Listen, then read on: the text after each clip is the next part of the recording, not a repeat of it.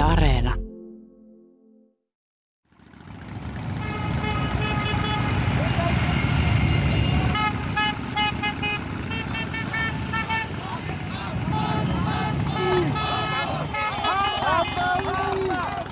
Hanba, eli hävetkää huudot, kaikuivat, kun Venäjän presidentin Vladimir Putinin uskollisena kannattajana tunnettu moottoripyöräjengi Yön sudet saapui laskemaan kukkia neuvostosotilaiden haudalle toukokuun 9. päivä Prahan Olsanin hautausmaalla. Prahalaisilla mielenosoittajilla oli hautausmaalla valtava panderolli, jossa toivotettiin tervetulleeksi Venäjän terroristisen federaation edustajat. Minä olen Marko Lönkvist ja tässä Ulkolinja-podcastissa keskustelen tsekkiläisen tutkivan toimittajan Jaroslav Spurniin kanssa siitä, miksi yhä useammat pohtivat, onko Venäjän ja sen uskollisen liittolaisen Valko-Venäjän viimeaikaisessa toiminnassa kyse valtiojohtoisesta terrorismista. Kovalta kuulostavan syytöksen lausuu nykyään ääneen myös yhä useampi valtiojohtaja. Po tom bezprecedentním eh, teroristickém útoku na našem území, který je samozřejmě nepřijatelný a který jsme tvrdě odsoudili. Toimenpiteemme ovat vastatoimi ennenkuulumattomaan terrori-iskuun Tsekin tasavallan maaperällä. Terrori-iskusta puhui tässä Tsekin pääministeri Andrei Babis huhtikuussa. Tuolloin Tsekki ilmoitti samalla karkottavansa 18 venäläistä diplomaattia vastatoimena Spietitsen ammusvaraston räjäyttämiselle. Itä-Böömissä sijaitseva Spietitsen ammusvarasto räjäytettiin vuonna 2014, mutta vasta nyt paljastui, että todennäköinen syyllinen on Venäjän sotilastiedustelu GRU. Palataan vähän myöhemmin siihen, kuinka kaikki tämä selvisi – lähdetään liikkeelle lokakuusta 2014.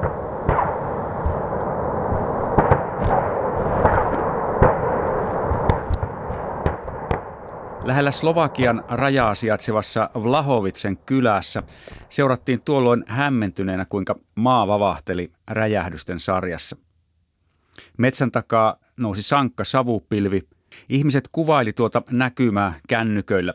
Niitä löytyy nykyään sitten netistä aika paljon.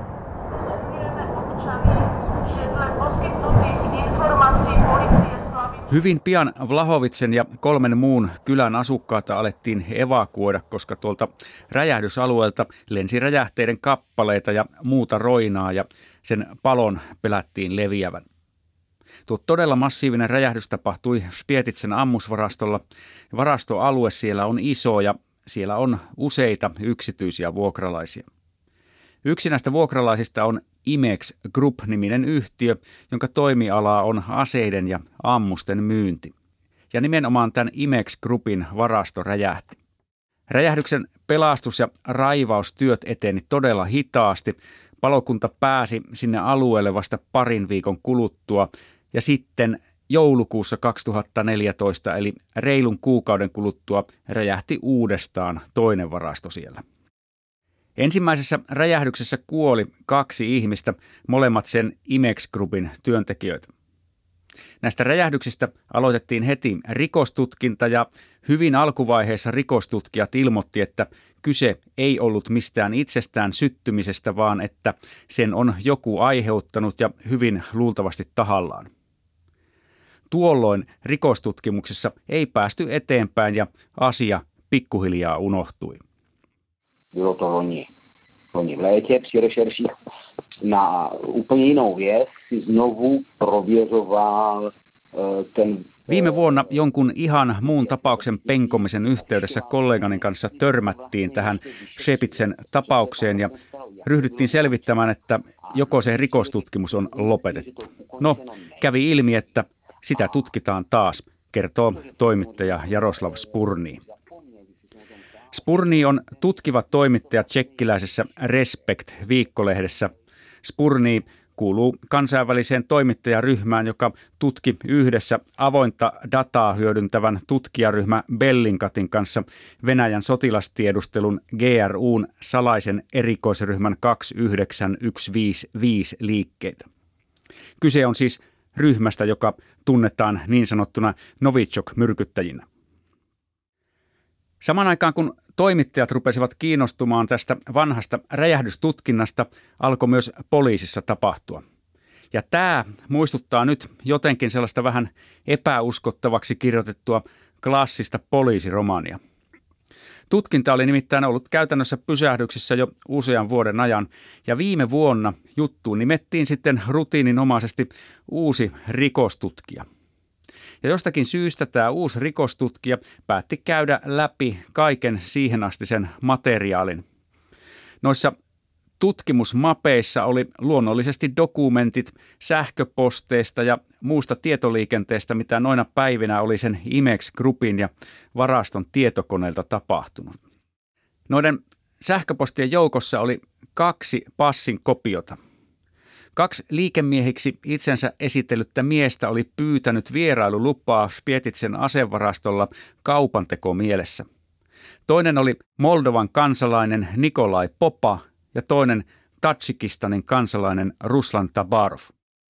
Tämä rikostutkija katsoi näitä passin kopioita ja huomasi yhtäkkiä tunnistavansa molemmat bisnesmiehet passikuvista, vaikka nimet oli outoja. Kyseessä oli samat kaksi GRUn agenttia, joiden valokuvat Britannian viranomaiset julkaisi Sergei Skripalin ja tämän tyttären Julian murhayrityksen yhteydessä.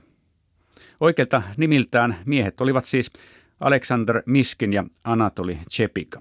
Že už v roce 2014 se to stalo a a provedli ten útok v Česku a nikoho ani nenapadlo to e, spojit s nějakýma Rusama, kteří byli ubytovaní e, v Ostravě. Vuonna 2014, kun Spietitsen räjähdys tapahtui, ei kenellekään tullut mieleen, että sillä olisi mitään tekemistä kahden venäläisen miehen kanssa, jotka asuivat tuohon aikaan vähän ennen räjähdystä hotellissa Ostravan kaupungissa. Tsekin turvallisuuspalvelu tai viranomaiset eivät tuohon aikaan vielä tienneet tästä GRUn salaisesta yksiköstä, Spurniin selittää. Tässä pitää nyt pitää mielessä koko ajan tämä ajallinen järjestys. Tämän GRUn salamurhaosasto 29155, jonka operaattoreita Alexander Miskin ja Anatoli Chebika ovat, tuli julkivasta paljon myöhemmin. Käytännössä 2018, kun he nykytiedon valossa yrittivät murhata länteen päätyneen neuvostovakoilijan Sergei Skripalin ja tämän tyttären Englannin Salisburyssa Novichok hermokaasulla. Silloin heidän kuvat julkaistiin ja Bellinkat kaivoi henkilöllisyydet esille. Samalla alkoi paljastua heidän aikaisempia tekoja myös. Ja siis tämä Tsekin ammusvarastoräjähdys tapahtui neljä vuotta aikaisemmin. Silloin 2014 nämä kaksi miestä oli majottuneena ostravalaisessa hotellissa väärillä nimillä. Hotelliin he olivat kirjautuneet kyllä venäläisillä passeilla, mutta niminä oli Ruslan Bosirov ja Alexander Petrov. Ja kertauksen vuoksi vierailulupaa siellä Spietitsen ammusvarastolla he hakivat taas eri nimillä ja Moldovan ja Tatsikistanin kansalaisina. Mutta passikuvat oli koko ajan samat, silti näitä tietoja ei silloin tuoreeltaan osattu yhdistää. Mutta nyt tämä lankakerä lähti purkautumaan. Trvalo půl roku, nemůžu vám teď říct, kdo s kým a jak spolupracoval, jak jsme se ty informace dozvídali. Kesti ainakin puoli vuotta. En voi kertoa kaikkia yksityiskohtia, keden kanssa ja missä, mutta saimme materiaalit kasaan joskus tammi-helmikuussa. Se oli todella hidasta ja kärsivällisyyttä vaativaa hommaa, muistelee Spurni Tutkivien toimittajien ryhmä sai selville Miskinin ja Chepikan liikkeet varsin tarkkaan. Maahan saavuttuaan he olivat viettäneet aikaa Prahassa ja jättäneet tällaisia ikään kuin turistijälkiä. Ne oli pyörineet nähtävyyksissä ja ottaneet kuvia muun muassa siellä vanhan kaupungin aukiolla raatihuoneen keskiaikaisesta kellosta. Tästä oli sitten kuva Valen nimellä olleessa Facebook-profiilissa. Sitten he lähtivät Ostravaan ja siellä siis kirjautuivat hotelliin venäläisillä passeilla ja pyysivät vierailulupaa sinne asevarastoon. Kun palapeli alkoi olla kasassa, oli selvää, että se tulee julki ja tieto toimittajien aktiivisuudesta oli myös viranomaisilla. Niinpä Tsekin hallitus järjesti aika kiireellä yllättävän tiedotustilaisuuden lauantaina 17. huhtikuuta. Jsme v podobné situaci jako například Velká Británie, v případě pokusu o otravu v Salisbury v roce 2018. Olemme samanlaisessa tilanteessa kuin Iso-Britannia vuonna 2018 Salisburyn myrkkyiskun jälkeen. Näin dramaattisesti puhui Tsekin varapääministeri Jan Hamáček. Samassa tiedotustilaisuudessa kerrottiin julkisuuteen, että viranomaisten selvityksen mukaan tuon vuoden 2014 ammusvaraston räjähdyksen takana on yksiselitteisesti Venäjän sotilastiedustelun GRUn erikoisyksikkö.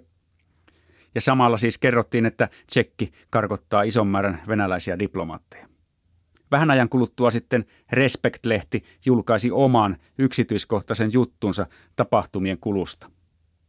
Jotkut aluksi epäilivät, että miksi ihmeessä Venäjä olisi nähnyt näin paljon vaivaa jonkun syrjäisen varaston räjäyttämisessä keskellä Eurooppaa.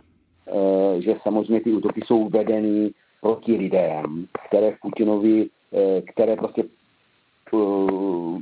Näitä iskuja tehdään ihmisiä ja tahoja vastaan, joille Putin ja Kremlin hallinto haluavat tavalla tai toisella kostaa, kuten kaksoisagentti Skripal. Tämän varaston räjäytyksessä kaikki kytkeytyy bulgaarialaiseen asekauppiaseen Emilian Gebreviin, kertoo Spurni. Tutkimusten mukaan tämä Imex Group myi aseita ja ammuksia bulgaarialaiselle asekauppialle Emilian Gebreville ja Gebrev puolestaan on myynyt aseita Ukrainan hallitukselle, joka tuohon aikaan taisteli kiivaasti Venäjän sponsoroimia kapinallisia vastaan Itä-Ukrainassa. Tiedustelu- ja mediatietojen mukaan Kebref on luultavimmin välittänyt aseita myös Syyrian kapinallisille, jotka taistelivat tuohon aikaan kiivaasti Venäjän liittolaista Bashar al-Assadia vastaan. Oletus on, että Spietitsen varikolta oli lähdössä tuohon aikaan asellasti Gebrevin yritykselle Bulgariaan ja siksi GRU halusi sen tuhota. Těch dokumentů, které jsme zveřejnili, že pan Gebrev Kaikkien niiden tietojen mukaan, jotka me julkistimme, Gebrev ei kuitenkaan aikonut tuota lähetystä varastolta siirtää vielä tuolloin, vaan sen oli tarkoitus olla Spetitsessä ainakin vuoden loppuun, Spurni selittää. Tämänhetkisen tiedon mukaan aikataulu ei välttämättä ollut Miskinin ja Chepikan tiedossa. Tsekin viranomaisten mukaan GRUn todennäköinen ajatus oli, että räjähdys tapahtuisi vasta, kun lasti on Bulgaariassa tai Ukrainassa. Tähän viittaa myös toinen räjähdys, joka tapahtui myöhemmin joulukuussa. Ensimmäinen räjähdys olisi siis räjähtänyt vahingossa liian aikaisin. To byla připravená se oli monimutkainen operaatio, eikä siitä vielä julkisuudessa tiedetä kaikkea. Se tiedetään, että paikalla oli muitakin GRUn erikoisyksikkö 29155 agentteja. Yksikön päällikkönä pidetty Aleksandr Averjanov lensi kollegansa kanssa samaan aikaan Itävallan Viiniin ja vuokrasi sieltä auton. Ennen räjähdystä GRUn agentteja saapui myös Unkarin Budapestiin. Mukana oli agentteja, joiden tiedetään olevan räjähdysaine asiantuntijoita, Spurni kertoo. Monia asioita ei kuitenkaan tiedetä varmuudella. Ei ole varmuutta siitä, millä tavalla ja millä aineella tuo räjähdys saatiin aikaiseksi.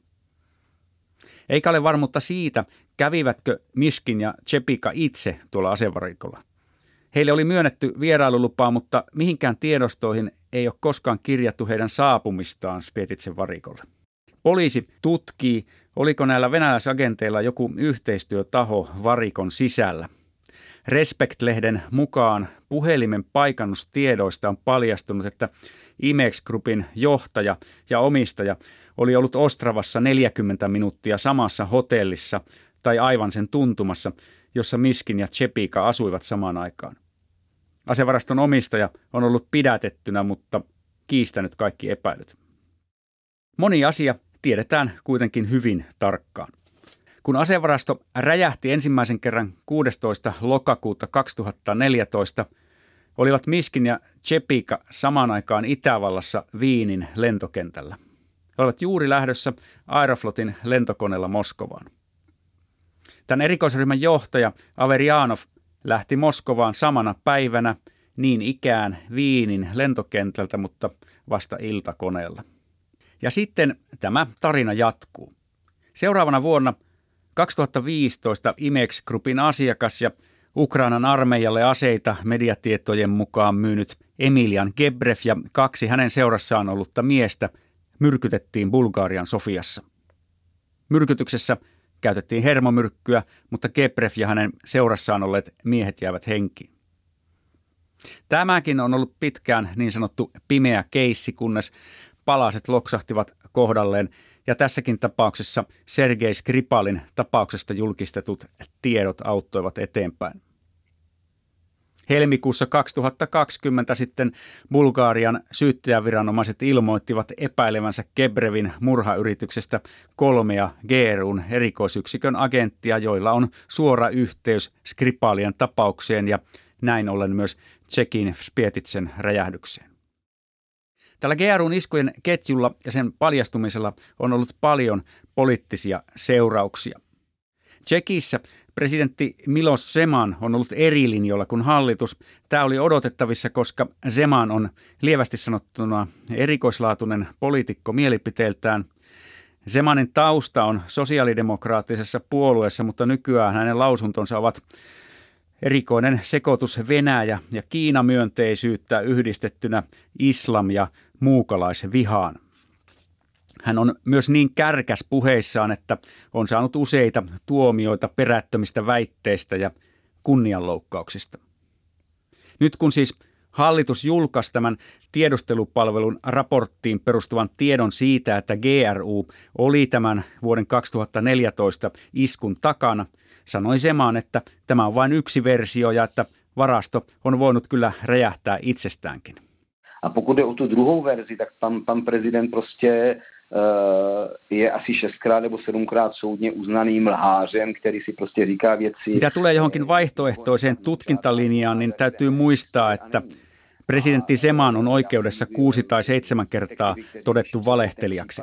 Hän puhuu, mitä sylki suuhun tuo. Ei ole olemassa mitään toista tutkintalinjaa eikä mitään muuta vaihtoehtoa tällä hetkellä pidetä mahdollisena kuin Venäjän GRUn syyllisyyttä, Spurni sanoo. Semanin toiminta muistuttaa jossakin määrin Donald Trumpin harrastamaa politiikkaa. Samoin kuin Trump, Zeman tuntuu luottavan enemmän ulkovaltojen lausuntoihin kuin oman maan turvallisuuspalvelun.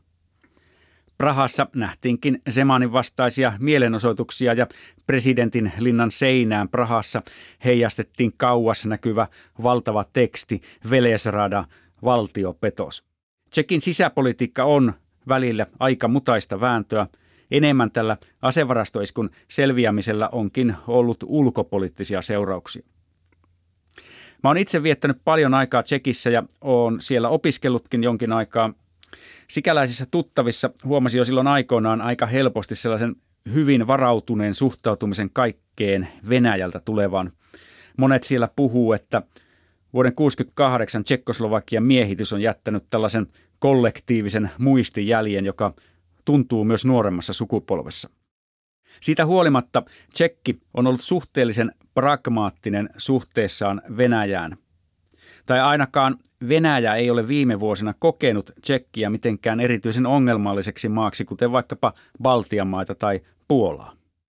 Venäjän Rosatomia pidettiin varten otettavana laitetoimittajana, kun Tsekki on rakentamassa uutta ydinreaktoria Dukovanin ydinvoimalan. Nyt tämä kaikki on kerralla muuttunut.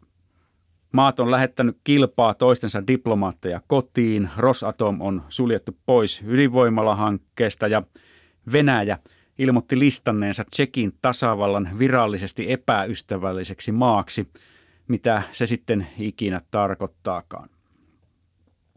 No Tsekillähän on tässä tietysti EUn ja NATO-maiden tuki ja tämä episodi heijastuu suoraan Venäjän ja EUn väleihin. Toisin sanoen se vie suhteita yhä huonompaan suuntaan.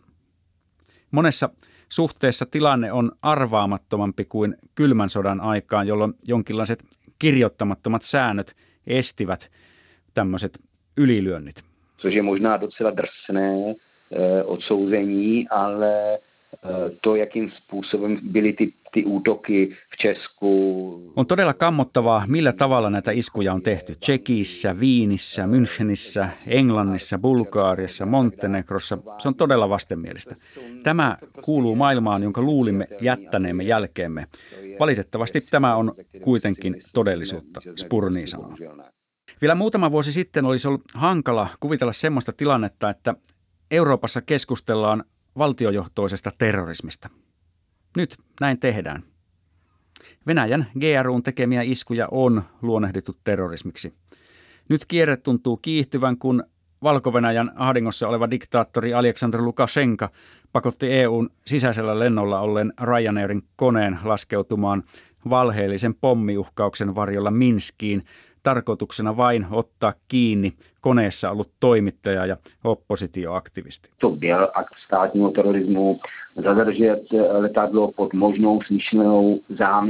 Pomocí. Kyse on ilman muuta valtioterrorismista. Kone pakotettiin valheellisesti kentälle hävittäjän saattamana vain, jotta voidaan pidättää oppositioaktivisti. Ilman muuta tässä on kyse terrorismista, Spurni sanoo.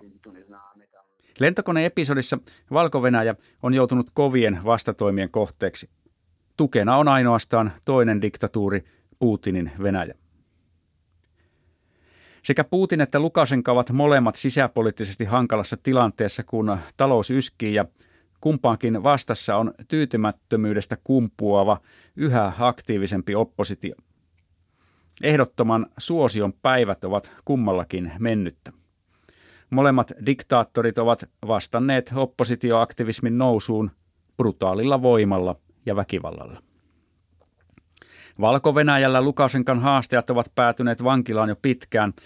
Venäjällä sama GRUn salamurhayksikkö yritti myrkyttää merkittävimmän oppositioaktivistin Aleksei Navalnin. Ja nyt tätä samaa brutaalia väkivaltaa, monien mielestä valtioterrorismia, siis käytetään myös ulkomailla. Spurniin mielestä terrorismi kuuluu Venäjän likaisten temppujen työkalupakkiin siinä, missä verkkohyökkäykset ja somevaikuttaminenkin. Primárním cílem je Evropskou unii co nejvíce oslabit, rozdělit. Putinin pääasiallisena tavoitteena on heikentää Euroopan unionia ja länttä. Hän haluaa kylvää epäluuloa, eripuraa ja epävarmuutta. Tähän käytetään kaikkia keinoja, myös poliittisia tahoja unionin sisällä, jotka levittävät Venäjän asiaa. Toimittajan näkökulmasta on niin, että Neuvostoliiton vahvimpiin aseisiin on kuulunut jo Stalinin ajoista lähtien valehtelu ja disinformaatio. Tämä sama jatkuu Venäjällä, Spurni sanoo. Tsekissä monet näkevät juuri presidentti Zemanin lausunnoillaan ajaneen Venäjän asiaa. Samalla tavalla Venäjä on hyödyntänyt unionin sisällä valtiojohtajia, jotka syystä tai toisesta ovat hakeneet poliittista selkänojaa Moskovasta, esimerkkinä vaikkapa Unkarin pääministeri Viktor Orban. Mutta miksi työkalupakissa on myös yhä brutaalimpia keinoja, salamurhayrityksiä ja räjäytyksiä? Eli tekoja, joita monet pitävät nyt terrorismina. Spurni muistuttaa, että GRUn salaisen yksikön tekojen ei pitänyt koskaan paljastua. Venäjän ei pitänyt joutua koskaan vastaamaan terrorismisyytöksiin. Toisaalta taustalla on usein toistettu kaipuu neuvostoaikoihin, jolloin maa oli suurvalta, jota lännessä pelättiin. myslím si, že, že pro ten režim, pardon, už mluvím moc dlouho, že pro ten režim eh, Putinin ja Kremlin tavoitteena on hakea jonkinlaista pelonsekaista kunnioitusta, eivätkä he ajattele, että näissä terroriteoissa, murhissa ja myrkytyksissä ja agenttien lähettämisessä olisi mitään väärää. Siitä kertoo jo se, että Tsekin ammusvaraston räjäyttämisen jälkeen Miskin sai Venäjän sankarin arvonimen, Spurni selittää. Venäjän johto ei GRUn iskuja ole tunnustanut ja Venäjän Kremliä myötäilevässä mediassa tiedot on leimattu pääosin valheelliseksi Venäjän vastaiseksi propagandaksi. Valko-Venäjän lentokone-episodi on erilainen tapaus. Siinä ei isketty naapurimaita vastaan, vaikka koneen kaappaaminen Minskiin kohdistuikin EUn sisäisellä lennolla ollutta konetta vastaan. Se oli kuitenkin isku ennen kaikkea Valko-Venäjän oppositiota vastaan. Näin viestitään, että diktaattori on valmis käyttämään äärimmäisiä keinoja eikä kukaan ole turvassa ulkomaillakaan. Virallisesti valko johto puhuu edelleen Hamasin pommiuhasta, vaikka väite on osoitettu perättömäksi moneen otteeseen. Kremliä myötäilevän venäläismedian edustajat sen sijaan kuvasivat tätä konekaappauksen avulla tehtyä toimittajan pidättämistä loistavaksi erikoisoperaatioksi. Lukasenkan tukijat ovat vähissä, kun EU ja Yhdysvallat ovat asettaneet yhä kovenevia pakotteita ja lentorajoituksia. Ystävä löytyy kuitenkin idästä ja varsin pian kaappauksen jälkeen Lukashenka matkustikin Venäjälle. Sochissa Vladimir Putin lupasi uskolliselle ystävälleen uuden 450 miljoonan euron lainan. Mustalla merellä seilasi toukokuun lopulla kaksi entistä eristäytyneempää, mutta itsevarmuutta uhkuvaa itsevaltiasta. Kuuntelit Ulkolinja-podcastia. Tässä sarjassa Ulkolinjan tekijät kertovat ihmisistä ja ilmiöistä otsikoiden takana.